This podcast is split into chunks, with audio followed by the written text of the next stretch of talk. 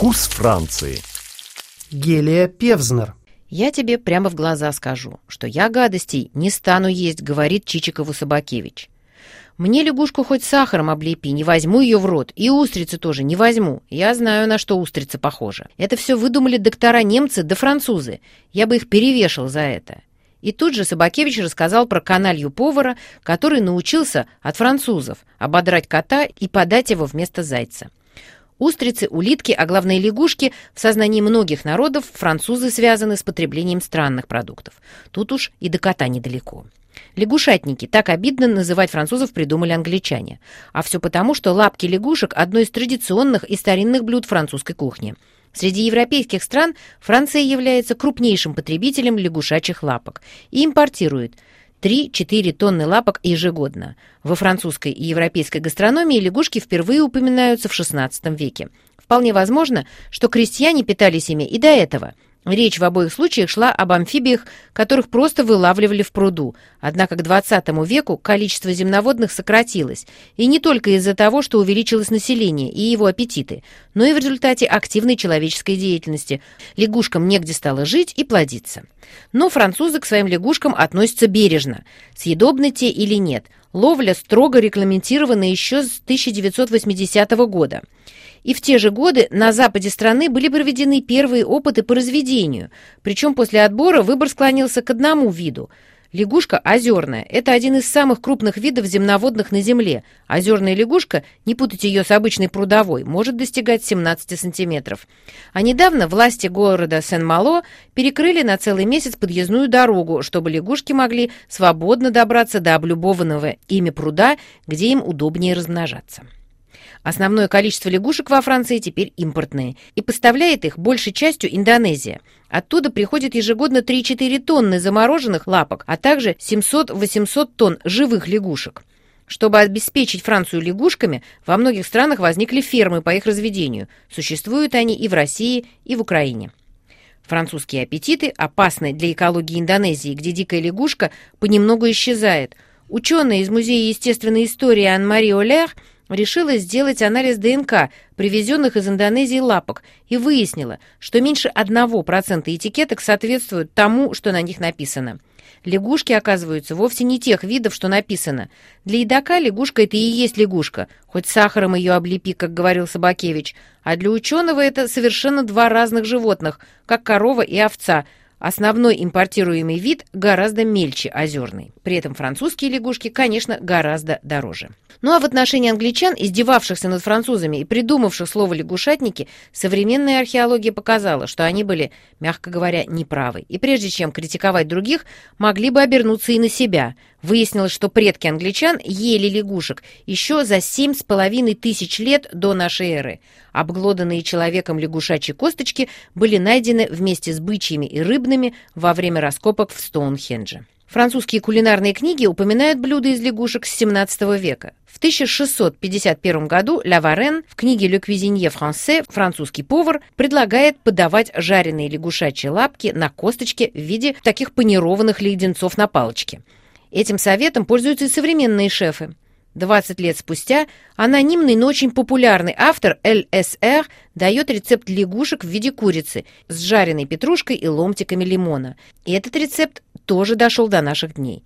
И даже английские повара в то время не обходят лягушек вниманием, предлагая подавать их с крыжовником, виноградом и артишоками. В XIX веке самый знаменитый французский повар Антонен Карем записывает в своем своде французских рецептов бульон из улиток и лягушек, который, как он утверждает, еще и помогает от кашля. Есть лягушки и в гастрономическом Ларусе 1938 года – Продолжатель дела Карема, Огюст Эскофье, приготовил в 1890 году для принца Уэльского в ресторане «Совой» блюдо «Нимфы у Авроры». Под красивым названием прятались лягушачьи лапки в соусе с паприкой. Цвет этого соуса по-французски и называется «Aurore» — «Аврора» — цвет неба во время утренней зари. Ну и крупные повара от Жоржа Блана до Рубишона помещают лягушачьи рецепты в современные книги.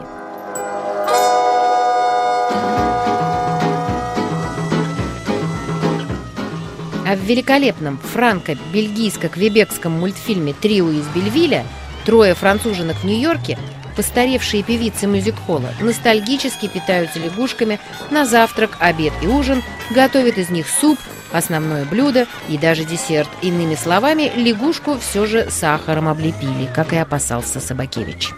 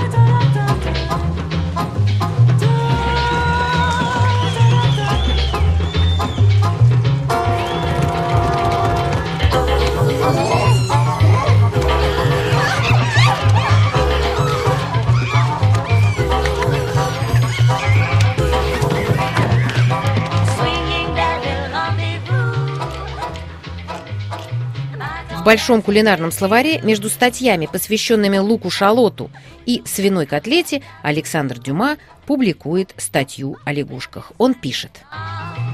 Существует множество видов лягушек, которые различаются между собой по размеру, цвету и месту обитания. Превосходный вкус имеют только водные лягушки.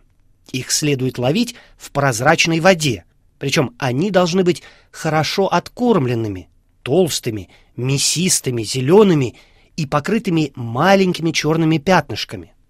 Многие средневековые медики выступали против употребления лягушек в пищу. Тем не менее, у этих животных белое нежное мясо, которое содержит в себе желатинирующее вещество, более мягкое и менее тяжелое, чем другие виды мяса.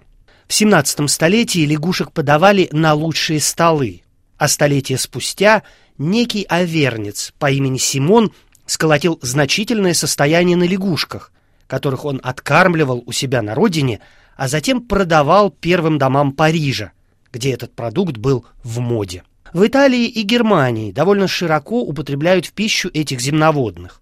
Англичанам – которые приходят в ужас от подобного яства и которые, вне всякого сомнения, именно по этой самой причине еще 60 лет тому назад рисовали карикатуры, изображающие французов, поедающих лягушек, следует всего-навсего прочитать следующий отрывок из истории острова Сан-Доминго, написанный неким англичанином по имени Этвуд. На Мартинике, утверждает он, водится много жаб, которых употребляют в пищу. Англичане и французы предпочитают их курицам. Из этих земноводных готовят фрикасе и супы. Лягушек готовят самыми разнообразными способами. Но в основном из них варят супы, которые очень полезны для здоровья. Некоторые дамы даже специально едят эти супы, чтобы сохранить свежесть кожи лица. Интересно, что Дюма упоминает Сан-Доминго. Его собственная бабушка была там чернокожей рабыней. Там же родился и его отец, выкупленный затем из рабства и ставший наполеоновским генералом. Но вернемся к лягушкам. Дюма предлагает в качестве рецепта суп и советует из окорочков лягушек сделать бордюр для супа, а заключает все словами «Залейте рагу крепким бульоном, сварите до готовности, а затем украсьте его жареными лягушками». За супом следует рецепт фрикасе. Готовьте лягушек, как фрикасе из курицы. В наше время вряд ли кто верит, что можно сохранить цвет лица, поедая лягушек. Да и украсить ими суп мало кто хочет. А вот лапки с чесноком и петрушкой, жареные в масле, встретить вполне можно. Лягушка никогда и не исчезала из меню ресторанов традиционной французской кухни, особенно высокой. Упорно продолжали и продолжают подавать лягушек рестораны Леона. Неподалеку, в исторической местности Домб, лягушка – одно из самых распространенных блюд. Местность очень низменная, болотистая, для лягушек там, конечно, раздолье. В средние века монахи вырыли в Домб около тысячи прудов для разведения рыбы, и лягушки, конечно, тоже этим воспользовались. Рядом с местностью Домб находится другая, под названием Брес – только разводят там не лягушек, которых потом повара сравнивают с курицей, а самых настоящих кур, да еще и лучших в мире, брестских. Но это традиционная кухня, а лягушачьи лапки стали появляться последние годы и на столах молодых шефов. Ресторан Александра Готье, которого считают вождем поколения, называется «Грануер» — лягушатник, и лягушки регулярно встречаются в его меню. Стефани Лекефелек, молодая женщина-шеф, тоже одна из известнейших в своем поколении. В ресторане «Пранс де Галь» принц Уэльский также подает лягушачьи лапки. Не в память ли о нимфах из кофе, приготовленных тоже для уэльского принца?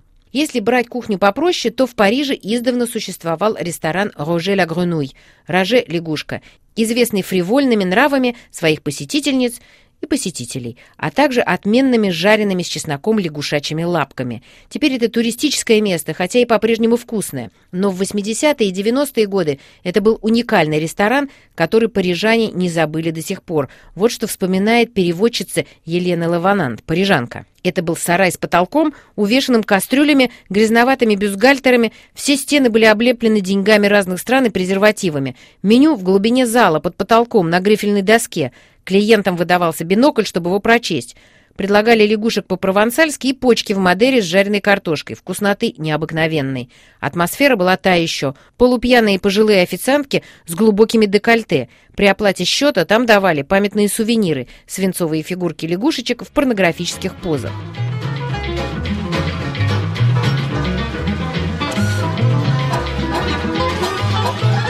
Некоторое время назад в Париже открылся еще один лягушачий ресторан – «Рейнет». Лягушек тут подают как тапас и жареных кляри, и под соусом название блюд носит имена экзотических видов лягушек. И есть даже специальное лягушечье меню к Дню Святого Валентина. Видимо, с надеждой, что лягушка превратится в прекрасного принца. Правда, традиционной французской кухней это не предусмотрено. Thank you